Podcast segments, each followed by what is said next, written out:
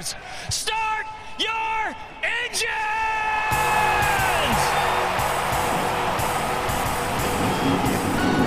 Welcome to the one place everybody wants to be Victory Lane, your source for news, analysis, discussion, interviews, and more from the world of NASCAR.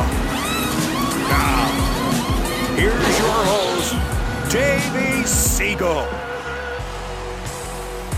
Welcome back, party people, to the place everybody wants to be. You know it, you love it. It, of course, is Victory Lane. Big show on the docket for you today. A milestone show as well. Episode 150. Can you believe that we've been doing this for 150 weeks? Give or take a few? My God. Eh, I wonder what would happen if you added up all the time that this podcast has been going in your ears and see what you could do with that time. You could probably learn a new language. You could probably get to that gym goal that you've been working for. You could probably find the love of your life, but instead, you're sitting here listening to me. Wow, I, I owe you so much for that. Well, we got a big show on the docket for you today. Sonoma Raceway's Jill Gregory is going to be with us ahead of Sonoma Raceway's big race weekend coming up here in a little bit. Going to discuss her career as well. She obviously spent a lot of time at NASCAR and did some great things over there. Plus, we got to talk about the Coke 600. What a show! My goodness gracious. Previewing Gateway and Portland for the first time for Cup and Xfinity this weekend. But before we do any of that, we got to throw it back in this week's Wayback Machine to a famous last name, and there are many of this famous last name that have competed and continue to compete in NASCAR. But Papa Segal is going to focus on one particular that has a tie to the number 50. Take it away. Thank you, Duve, and welcome everyone to episode 150. Only 321 starts for number 50 and no wins. So, unlike the 40s, which provided us a series of no brainer choices, no obvious candidate jumps out this week. If I was choosing based on name alone, I might pick Gober Sosebee, who posted six top 10 finishes out of the 12 races he ran, dating back to NASCAR's inaugural season of 1949. Gober. Gotta love that. But if we have to choose based on the meager accomplishments of number 50, I think we'll use this week to look back on the career of Geoffrey Bodine. The Chemung, New York native, see what I did there, Duve, is the eldest of the three racing Bodine brothers. I think Davy's partial to his brother Todd, also known as The Onion. 24 of Geoff's 575 starts came in number 50, and in 1982, Bodine won Rookie of the Year honors in that car, including two poles and four top five finishes. Bodine won 18 times overall in the Cup Series, including the 1986 Daytona 500. Before coming to NASCAR, he was a superstar in the Northeast Modified Tour, including one year when he won a record 55 races in the series. In one year. He also won an IROC title in 1987, which speaks to the depth and the breadth of his talent. Bodine is perhaps best known for giving Rick Hendrick his first win in NASCAR in 1984. As the story goes, Hendrick was struggling at the time and was seriously considering getting out of NASCAR before Bodine's win. I guess his decision to stay in the sport worked out for him, wouldn't you say? My most vivid memory of Bodine came in 2000 during the inaugural Truck Series race at Daytona. I was there, sitting near the exit of pit road on the front stretch. Bodine was involved in the most violent wreck I think I ever have witnessed. He was part of a four wide mess in the trioval when, right in front of me, they wrecked, and Bodine's truck was vaulted into the catch fence, doing close to 190. The impact tore his truck to pieces. As if that wasn't bad enough, one of the other cars in the wreck punted Bodine's driver cage when he came back down onto the track. Then he was hit once again by another truck, setting his ruptured fuel cell on fire. I still recall the eerie silence that fell over the track as everyone, including me, assumed Bodine had been killed. He wasn't. He suffered a concussion and some broken bones, but miraculously was back in a car 10 weeks later in Richmond. If you haven't seen that wreck, you got to check it out. Geoff Bodine was named one of NASCAR's 50 greatest drivers in 1988. Did you know he also builds bobsleds to help the U.S. Olympic team? That's all for this week. Back to you, Doof. Thank you, Dad. Yes, I did know that Geoff Bodine had something to do with the U.S. bobsled team. I think that a lot of people, NASCAR fans maybe not, but a lot of people, that may be how they know Geoffrey Bodine's name, and that may be his quote unquote legacy in terms of sports. But that's another story for another day. I want I want to get Geoffrey on this show at some point to to hear all the things that went on behind the scenes in terms of the bobsled side of things from him. So maybe we'll get him on down the road. That that'll be a bucket list thing to take care of. Let's start off this episode as we always do with a good old fashioned reggaeton and throw it straight over to our interview with the one, the only Jill Gregory. She is the EVP and GM of Sonoma Raceway, and she has accomplished a whole heck of a lot in her extensive time and career working in NASCAR and motorsports in general. She's obviously going to tell us about the upcoming race weekend at Sonoma, all the preparations that go into it, the exciting new things on tap out in wine country, but also her individually. How did she get to this point? Why did she choose to go out west after a really successful stint working in Charlotte for NASCAR? What did she do before that as well to get her involved in motorsports and then use that as a springboard to head over to the bar logo at NASCAR themselves? Really great conversation with Jill. She is such an engaging, honestly inspirational person in the industry, and she has already done great things at Sonoma. And I'm looking forward to seeing what she and the team can cook up this upcoming weekend out in wine country and for years to come. Without further ado, here's my chat with Sonoma Raceway's Jill Gregory. Pleasure to welcome on to the show this week. She is the EVP and GM of the finest racetrack out west, Sonoma Raceway. It is Jill Gregory. So happy to have you on, Jill. I've been wanting to get you on for a while, and I'm glad that you could carve out some time for me because I know, like we were saying, it's a very busy week for you. You're seeing all the trucks, everybody plowing into the racetrack ahead of the race weekend. It's got to be busy times out west. Really busy time, and I couldn't agree more. The best racetrack, and so we're just we want to get it all ready for all these fans getting ready to come out here. That's right. As of this recording, actually today, there was actually a small fire that was on the property, but all is good. Nobody's hurt. All the sheep are doing well. Everything's fine, right? Yes, all is good. Um, you know, part of what our team here is trained to look for or watch for are fires, unfortunately. So the team jumped on it. Our local firefighters jumped in. No sheep were no sheep were harmed. Good. Uh, no structures. You know, it was on the back side of the property. You know, we have 1,600 acres here, so there's a lot of ground to cover, Mm-hmm. um, but all clear. And if we're gonna kind of get that done and out of the way, then we'll do that this week so we can focus on the race for next week. That's right. You're, you're you're literally and figuratively putting out fires in your role, huh? Yes. Or ticket. Someone else called. They were like, "Hey, sell say tickets are going fast. They're on fire." And I'm like, That's right. Hmm, too soon. Sonoma's Sonoma, the city, is doing the marketing for you. Thank you, Mother Nature, in this rare instance. Correct. Yes. Um, I was doing some research, Jill, and I actually found out that you apparently are a New York Times best-selling author. So congratulations to the other Jill Gregory. you know, and I found that out a couple years ago. Actually, when I like an old college friend of mine was like, "Man, I looked you up, and it was so great. I didn't know you wrote all these books, these novels." And I'm like, "Yeah." Um, You're like, "I didn't either." On that. Very odd, but no, that Yeah. is not me. I've, you know, not not a novelist quite yet. no, not quite yet. You think that's something you want to do down the road? I'm sure you got some stories to tell. I probably do have some stories, but I'll probably keep them all in here in the, in my head until uh, you know maybe I retire.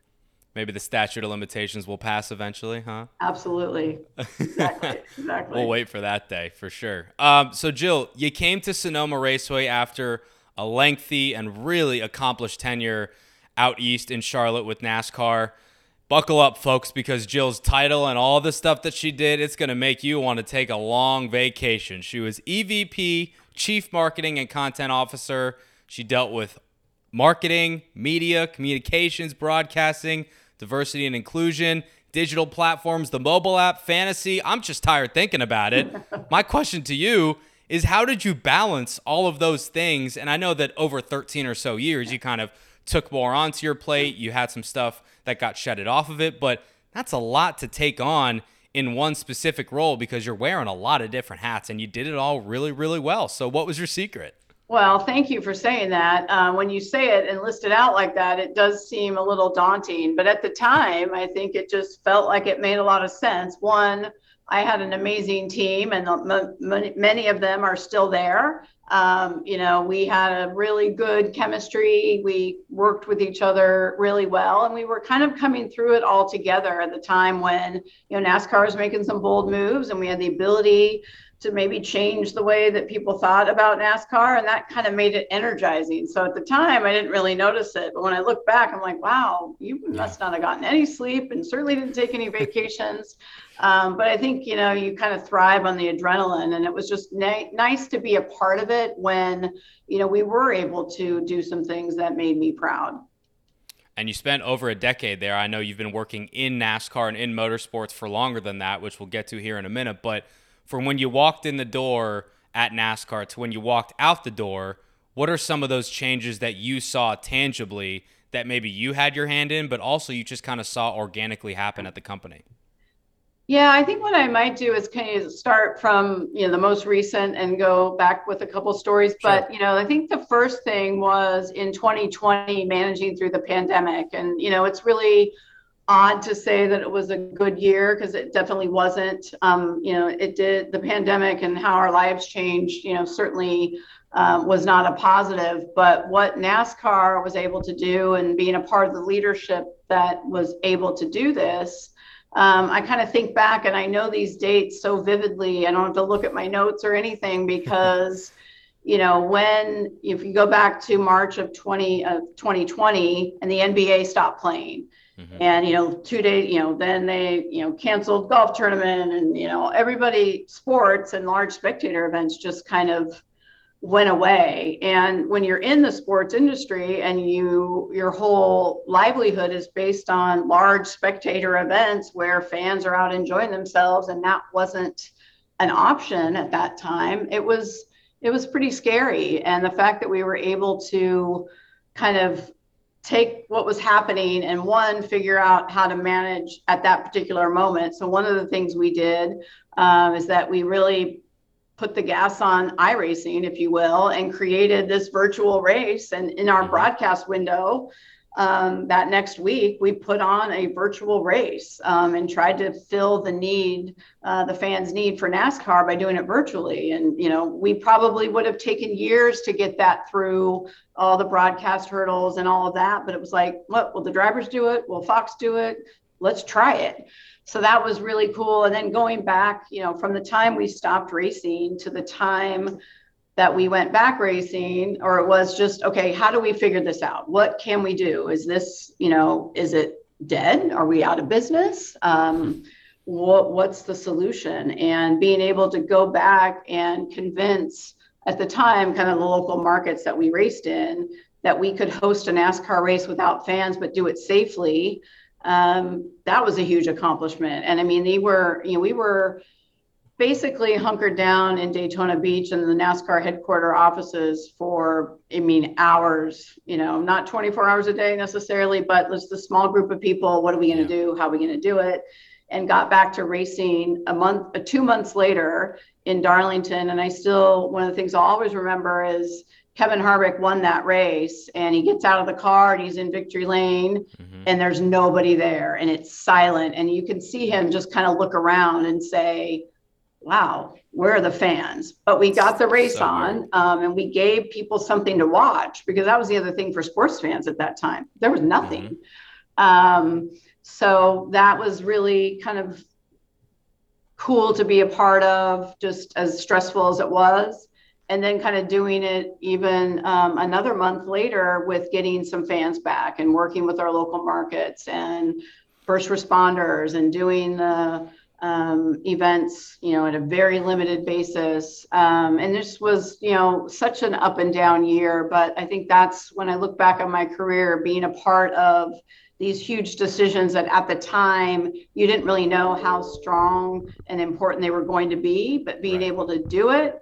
And then all of that culminating with what we were able to do in social justice. You mentioned diversity and inclusion being part of um, of my responsibilities that was hugely important. That was while all the protests around george floyd's murder was going on. Um, we banned the confederate flag. We had a moment that maybe wasn't expected from nascar. And i think all of that um, just made me really proud to be a part of the sport and that we were affecting some change. So i think when you look at all of the things um, you know that you kind of look uh, to accomplish in your career. And that was not anybody's goal, um, but certainly how we responded to it was something that I think I can be really proud of. Yeah, definitely. And and it's kind of cliche to say too cuz you were there for over 10 years, almost 15 years, right? And you accomplished so much. You had your hands in all these different areas, but it seems like almost one of the last things that you did with your tenure there seemed to be the most impactful to you personally and also just to the industry at large, getting back to racing during COVID and all those DNI efforts and the progressiveness that you guys showed as a company. I mean, I, I understand that also recency bias is a thing, but at the right. same time, it's still those, those reverberations are still being yeah. felt, and I don't think that you can really understate that. So the fact that you had a really big part and a pivotal role in having all of that come together, do you think that's probably one of, if not the main takeaways from your time over there? I think so. I mean, I think something that, you know, whether it's conscious or not, that probably many of us look at when we're trying to evaluate things for those that do self-reflection is you know are you making an impact are you leaving something better than you found it and mm-hmm. you know you don't go to work every day thinking you're going to do that um, but when you look back at a body of work and you can say wow you know as a result of kind of what we did, I see it in this market, you know, Sonoma, San Francisco, the Bay Area, California, not known to be the NASCAR hotbed, at least traditionally. You know, the gains that we're seeing in bringing new fans out here, growth in the San Francisco market, in the LA market. Um, you know, though we can't directly correlate that to any one event, but we are seeing people consider NASCAR differently and want to see if it's for them and what is it all about? And i think one of the things we always did at nascar was you know understand that once you got someone to a racetrack and they saw everything like wow how did i not know what this was all about? Yeah. this is so cool. I mean, you could only do so much of that. Um, but we were able to open a lot of eyes at the same time. We would joke like you know no one had you know nascar making a move in social justice on their bingo card for 2020 but we did it. So I think we're seeing the reaches, the far reaching effects of that um, in small ways and big ways. And so I think that's when you look at kind of your scorecard, you think, okay, I did something that might be longer than will outlive me in my career here in the sport. Definitely. 100% agree. Let's let's go back on the timeline a little bit, all the way back to when you kind of first got started professionally and in the industry. I know you started as a regional sports director, then you were an account director. You did some sponsorships with Texaco. Um, let's stop there for a minute. Was the sponsorships that you did with them was that motorsports related? Because when I hear Texaco, I think of the sponsorships that they had in my era with you know Jamie McMurray and the 42 car, but obviously Davey Allison, pretty iconic there yeah. too. So were you involved yeah. in the motorsports aspect of that? I was, and that was partly obviously because of the uh, their product set, right? So oil and gas, you know, lubricants, and I, you know, there's probably all this terminology that's buried in the back of my head that I can pull out if I really need to. Yeah. Um, but yeah, I mean, motorsports was obviously a huge part of the portfolio. I was lucky. It also that job, that role gave me a chance to move to Houston, move to New York City. Um, and Texaco's sponsorship portfolio had obviously NASCAR, IndyCar, NHRA, but we also at that time had the Olympics, the Metropolitan Opera, um, US Open Tennis. Um, so I really got a taste or a fill of other sports, but you know the bread and butter at Texaco was in the motorsports program, and so it wasn't um, you know wasn't in the Davey Allison era, but um, you know a little bit further along than that. Ernie Irvan was a driver right when I started, um, and mm-hmm. kind of was at the tail end of his career then, but um, you know, the Andretti's, you know, I can say that I've taken a hot lap with Mario Andretti um, at so cool. Elkhart Lake, which is an amazing track. And, yeah. you know, if you ever have a chance, you know, with any race car driver, they know what to do and they know what to expect. I, if you've been taking a hot lap here at our racetrack and with the elevation and the turns, you know, a hot lap at Daytona or Talladega is one thing, um, but when you have no idea what's coming and you're not in control and someone right. else is in control, it's I think a little scary even with some of our racing school instructors. So um, Texaco kind of gave me my foot in the door, and I think like a lot of other businesses, racing is very relationship oriented, very networking and connection. So kind of once you're in, you're in. Uh, so I had the opportunity to that, you know, the further I got in my career, I grew my contacts and just kind of had natural relationships in racing, which again did not set out to do being from California, but right. um, it happened that way. And, um, you know, I got to get the reap the benefits of that. So then on the timeline, we go to GMR marketing, and then NASCAR fans will recognize Sprint. They'll recognize Bank of America. You had some stops there on the marketing teams as well before he ended up at NASCAR. Sprint kind of speaks for itself. Bank of America, I believe they were the official bank, or there was a credit card associated with their um, b- branding with NASCAR. So that was another stop along the way for you, similar to what you did with Texaco. It was just marketing in different ways for different and perhaps depending on how you look at it, bigger brands within the sport. It was kind of the same idea, just different application. Does that kind of sound right? Yeah, definitely. And I think the sprint, um, you know, if you had to put a circle around one of those um, that was really pivotal is, you know, Sprint and Nextel at the time, and they obviously got acquired by Sprint, but, you know, took over the 33 year sponsorship that Winston had in NASCAR. Kind of a big deal. And so, yes.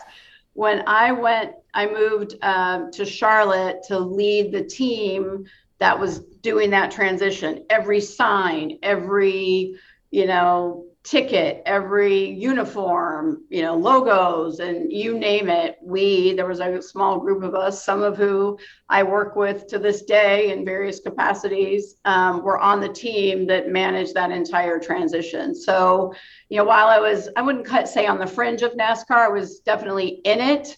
Mm-hmm. Um, but that was in it with both feet. I mean, we at, at Nextel and then Sprint were involved in every single component of the sport and probably a little bit of a precursor to kind of the breadth of the um, areas that I handled at, at NASCAR because um, you know, communications. We had to do a product launch. We had broadcast relationships. We had signage. We had customer hosting. Um, really touched every piece of it. And I think that you know, again, back to that networking and connections, you know, when you have to touch every part of the sport, I think that progression, and maybe I should have prognosticated this, you know, or um, predicted this um, at the time, but it kind of led me to that role at NASCAR while I didn't know it, obviously, then. Yeah. Professional transition by you, Jill. So then you do end up at NASCAR. We kind of talked about that a little bit earlier, spent over 10 years there. And then home came calling. You head back west to Sonoma Raceway. Um, tell everybody why you made that decision, having a really successful tenure at NASCAR. It seemed like everything was going super, super well. And then to make that leap to Sonoma Raceway, still in the sport, obviously, and still doing similar things to what you had been doing with NASCAR. But when you boil it down to just why did you make the decision, why yeah. did you? Yeah, I think that um, you know it would probably have been the only job or role or you know career move that I would have considered at the time. Like you said, I had no reason to leave my team. We had a team that gelled. We had just come off this 2020 pandemic year, you know, better than you could have expected. Um, and so it really wasn't top of mind at all to leave or to even look for a new challenge. I had plenty of challenges uh, right where I was. Um, but I don't know. I think that, you know, there's a little bit of a, you know, something that's hard to pin down. I had heard, you know, my predecessor had been here for 29 years, very well thought of, um, but I had heard he was retiring. And whenever uh, we no one ever missed a Sonoma race on our team. So when we were out here, I would say, "Man, Steve, you've got the best job in all of motorsports." And then I heard um, again, we weren't, no one was traveling. We weren't coming to races, but I kind of just heard through the grapevine that he was going to retire at the end of 20. And there's just this little kind of thought in the back of my head hmm, I wonder what they're going to do there. Um, you know, you've always said it's the best job. Um, you know, my family still lives locally, um, mm-hmm. you know, not in Sonoma, but very close. Uh, sometimes I feel like I run a mini Airbnb in my new house in Sonoma. Um, but, you know, driving distance, go have dinner, you know, with my mom and dad, go hit some golf balls with my dad, you know, go to the, my nephew's graduation. You know, I wasn't doing any of that. Yeah. Um, and I think at the time it wasn't, you know, I never looked at it as, a, oh, here are all the things you're missing. It was just, I had my role, I had my job, I loved it.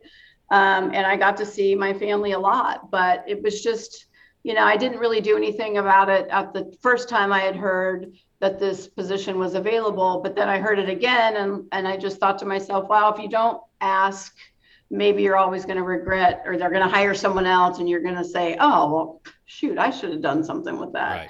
Right. Um, so it was just this kind of a sense that I should kind of investigate it. And I think as I looked into it, and it happened really quickly, it was, wow, what a great chance to keep all your relationships, your experience. You know, a lot of the people I deal with today um, are the same people I dealt with. You know, we are collaborating with uh, Sonoma Raceway and NASCAR more than we ever had, as even as we come up to this race.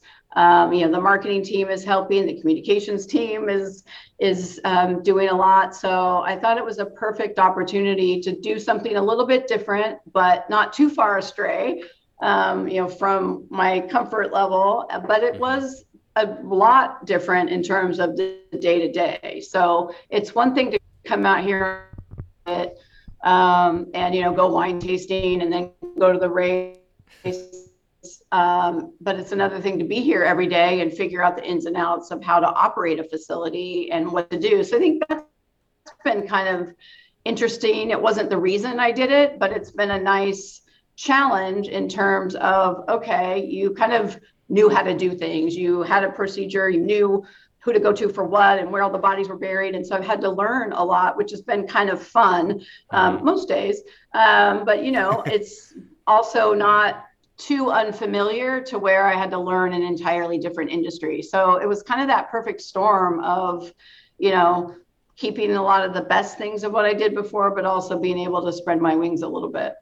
Right. Challenging. And my mom's very good. happy. So, you know. I'm sure she is. And I'm sure your dad's happy that he has someone to play golf with now and your nephew can see you. It's all it's all good things. Yeah. And also, you know, I read somewhere that if you didn't work in NASCAR, your dream job would to be a winemaker in Napa or Sonoma. So I feel like you could potentially have a little side hustle going yeah, on, Jill. I saying. mean, don't count me out. I mean, yeah, look, we've you got may know someone. People, there are all sorts of people that have their own wine brands, and I'm like, you know, I could at least taste my way into seeing if it's something good. Yeah.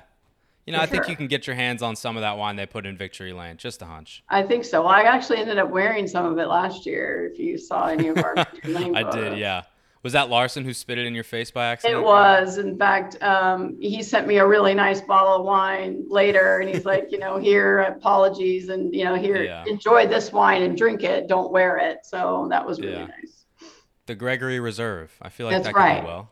Yeah. Yes. Well, there is a brand out here, just like the author. I don't know, but my mom called me one day and she's like, "Did you already do your own wine brand?" And there is a Gregory um, vintage somewhere, oh. but not mine. Not not at least not yet.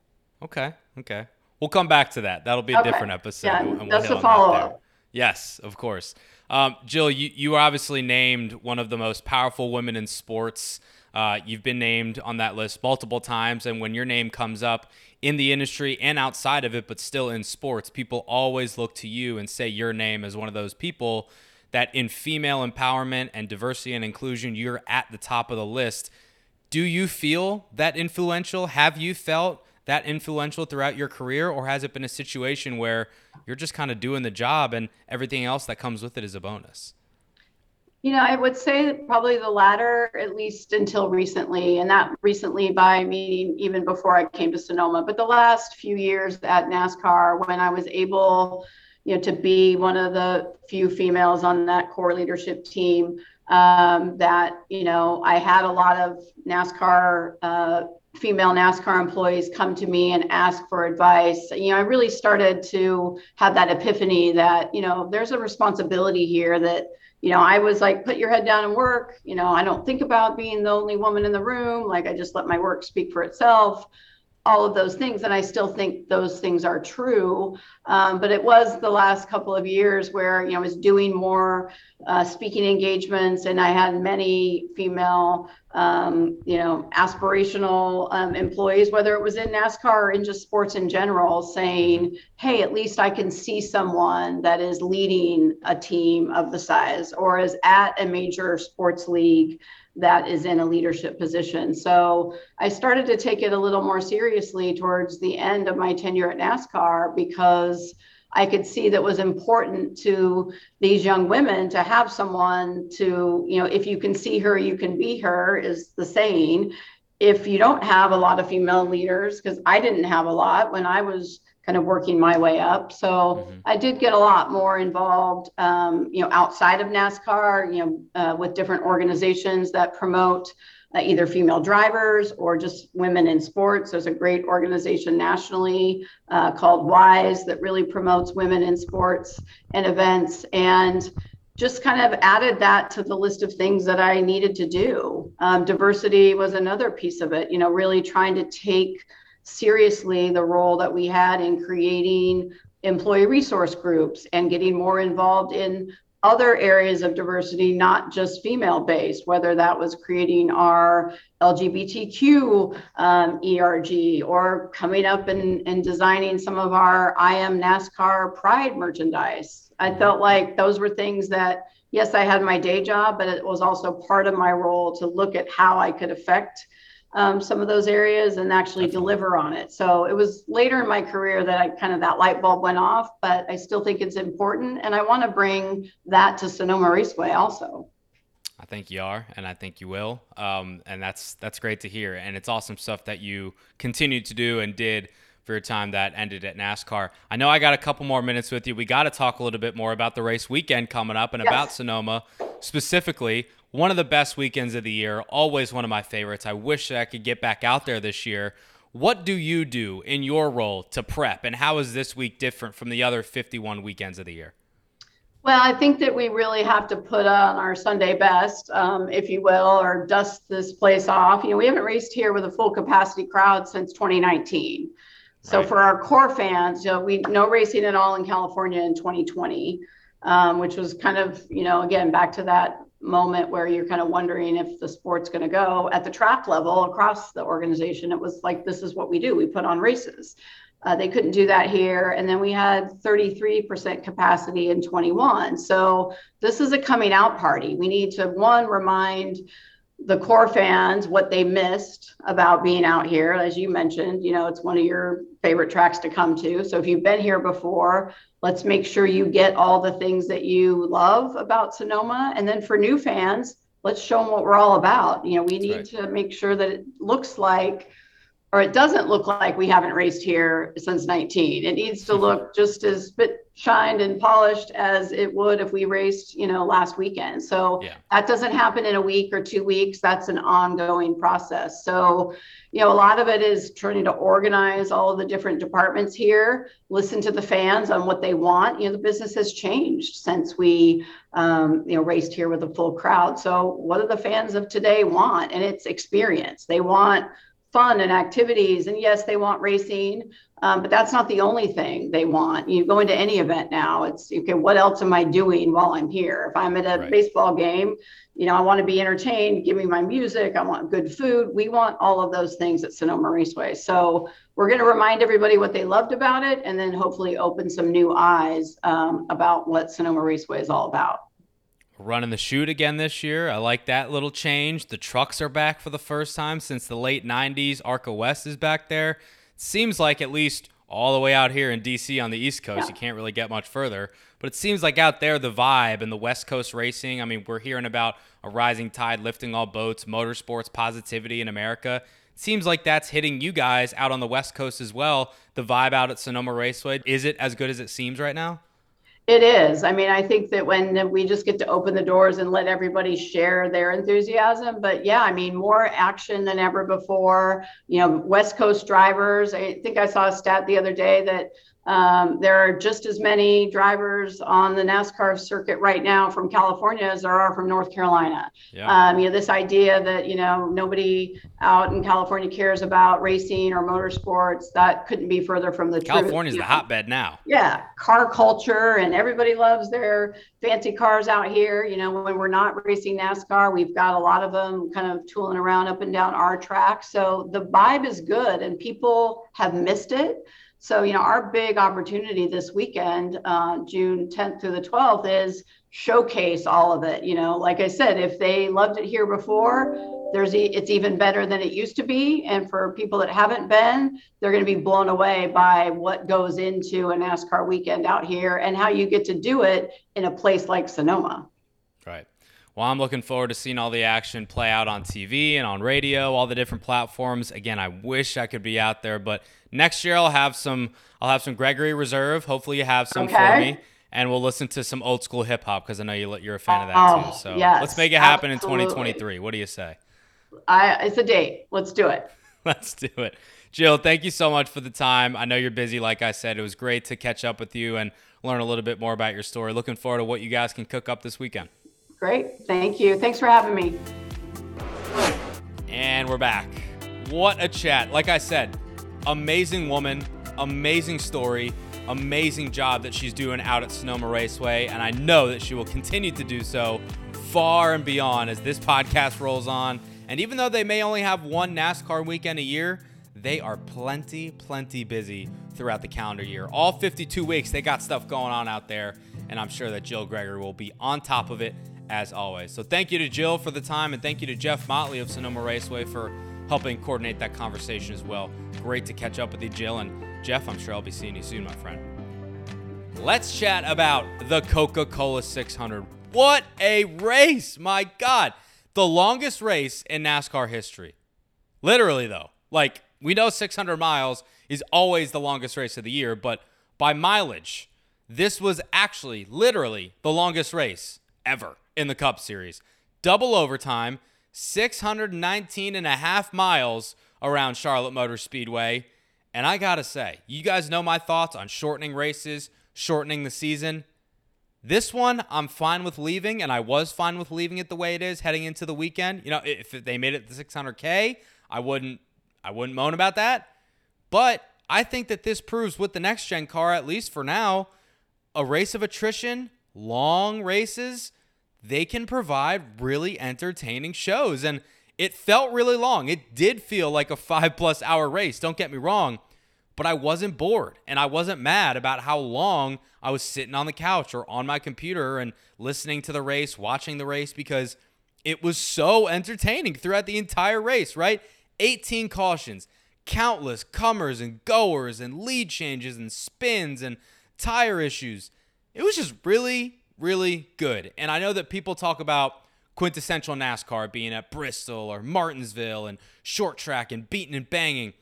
I'm not going to say that this Coke 600 was quote unquote quintessential NASCAR, but I will say it's pretty damn close. Like it had an old school feel to it just because of the amount of cautions, the amount of the lack thereof of grip that these drivers were spinning out. And I mean, you had crazy wrecks too. Chris Buescher flipping over, glad he's okay. And Hopefully, he recovers from COVID 19. Breaking news as of this recording, he's not going to be in the car this weekend at Gateway. Zane Smith's going to fill in, but that flip was insane.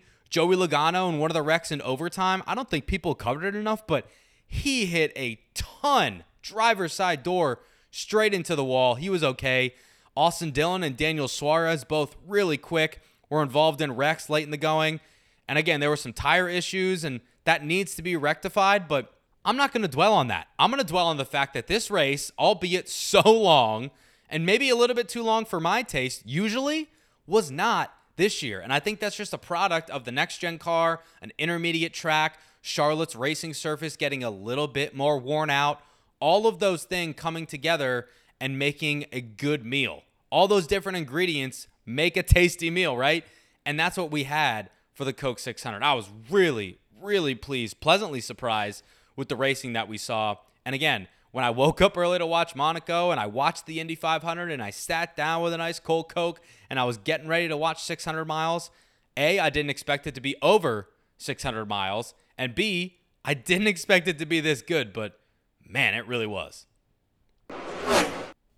It's off to St. Louis and the Pacific Northwest this upcoming weekend. Worldwide Technology Raceway Gateway and Portland International Raceway for the Xfinity Series. First time to each place for Cup and Xfinity, which should make for an interesting show. Let's focus on Gateway first and foremost. Gateway is obviously a track that has hosted and continues to host the Truck Series, also the ARCA Menard Series, but there's a lot of drivers that are in the Cup field. And again, Cup, the first race in Cup's history at Gateway. There's a lot of Cup drivers that have had experience at Gateway and won at Gateway. Kevin Harvick did so in Xfinity and Trucks back in the early 2000s and 2010.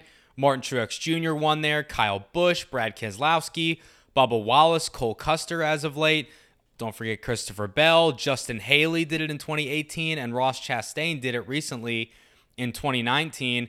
There are also a handful of drivers that have never raced in a NASCAR National Series event at Gateway. That means that they still perhaps may have ran in the K&N Pro Series in ARCA, but they have not run in trucks, Xfinity, or Cup. Most notably, Kyle Larson, also Corey LaJoie, Chase Elliott, Parker Kligerman, who's making his Rick Ware Racing debut in the Cup Series this weekend, AJ Allmendinger, who's going to be doing double duty in Gateway and Portland, going to be flying all, o- all over the place. Um, Zane Smith, obviously, filling in for Chris Buescher, who had no experience heading into Gateway. Ty Dillon, Alex Bowman, Cody Ware, Josh Bilicki, BJ McLeod, and Daniel Suarez as well. So there's going to be a lot of differentiation between the amount of experience that some guys have, some guys don't have, and whether or not that'll come into play because the facility's been renovated, the track's been repaved. We'll see if that really plays a difference in terms of how the racing plays out and whether or not drivers or teams have an upper hand. You know, you can obviously simulate this track, you can go on iRacing, you can do what you got to do. One place where you can't do that though is Portland because it's not on iRacing.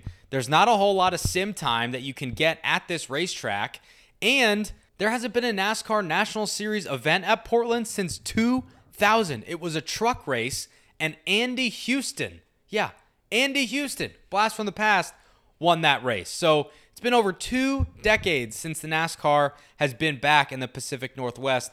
ARCA has raced there in recent years. IndyCar, Champ Car has raced there in recent years, but NASCAR has not. And I think that it's important to try to establish a base in the Pacific Northwest, whether that's Denver, I know that's not really the Pacific Northwest, Portland, Seattle, Vancouver, some of these areas that are in the upper Northwest area of the United States it is greatly, greatly underserved. And I know firsthand that there are a ton of race fans out there. You guys know I covered K&N West for the better part of two and a half or so years. I've been to Evergreen. I've been to Douglas County. I've been to Meridian. I've been to all these racetracks out on the West Coast in the Pacific Northwest.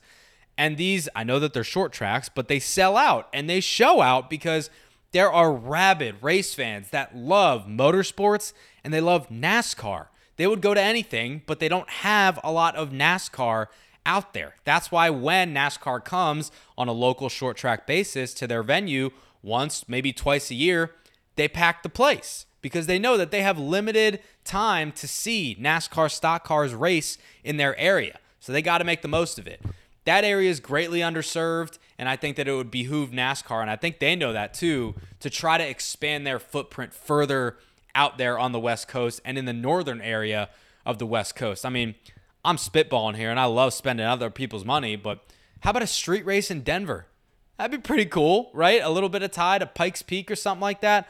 What about doing that in Portland? You could do a street race in Portland, maybe. I don't know. Boise, I don't know if NASCAR wants to go to Idaho or Seattle would be a really cool venue. You'd probably be racing in the rain for sure.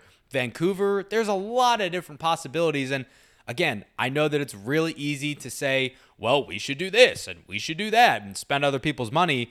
But NASCAR has shown that they are willing to try new things. And going to Portland, that's a new thing. Going to Gateway, that's a new thing. Racing in the LA Coliseum, that's a new thing. So I think that we're going to see them continue this trend of being progressive, being on the cutting edge, and trying new things. And I think going to Portland, going to Gateway, those are two really, really good new things. So I will pump the brakes on my ideas, but I think that for now, this weekend, it'll be great to see new venues on the Cup Series and Xfinity Series schedules. The one thing that I wish was different is I wish that Portland was able to stand alone and not go up against Gateway, which is a new venue for the Cup Series. Like, imagine if Gateway had its own weekend in the sun and Portland also had its own weekend in the sun. I know that the one off weekend for Cup, the Truck Series is also in action at Knoxville, but something there could have been probably something done where the Xfinity Series was in Portland while they were on the West Coast swing, and NASCAR, the Cup Series, was at a track that they usually go to, and they could have had a little bit more spotlight on them. But I won't be too nitpicky. New markets are a great thing, new tracks are a great thing. The thing is, they need to come at the expense of other tracks. So that's going to be something to watch moving forward in terms of Let's go to a new track. Well, we need to get rid of an old track. And maybe a track that has two dates is going to go back down to one, or a track that has had a date is not going to have a date on the next year's schedule. So just something to think about moving forward. And I know it's only June, only June, it's like halfway through the year, but we'll see how the 2023 schedule takes shape. I don't know when we're going to see that, but I would expect to in the next few months, probably towards the back half of the summer. That'll wrap things up for episode 150 of Victory Lane 2.0. If you guys like what you heard here today, please, please, please do me a favor. It takes no time. Leave a rating and a review. Subscribe to the podcast. We're available wherever you get your podcasts iTunes, Google Play, SoundCloud. We are available everywhere. And leaving a rating and a review, it helps me out because it spreads the word to other people in the podcast realm that, hey, this show's good, this dude's good, good stuff good content, you should listen because word of mouth only goes so far. And, you know, me just spewing out the fact that I'm the greatest thing since sliced bread, shout out Joey Logano, ah, Frank, only goes so far. So please help me out there. I so, so appreciate it. Again, I appreciate Jill Gregory for hopping on this week, and I appreciate you for listening and tuning in once again. We'll catch you back next week with another guest from the world of motorsports where we will recap Gateway in Portland preview Sonoma, the home of Jill Gregory. Catch you next week, party people. Be good.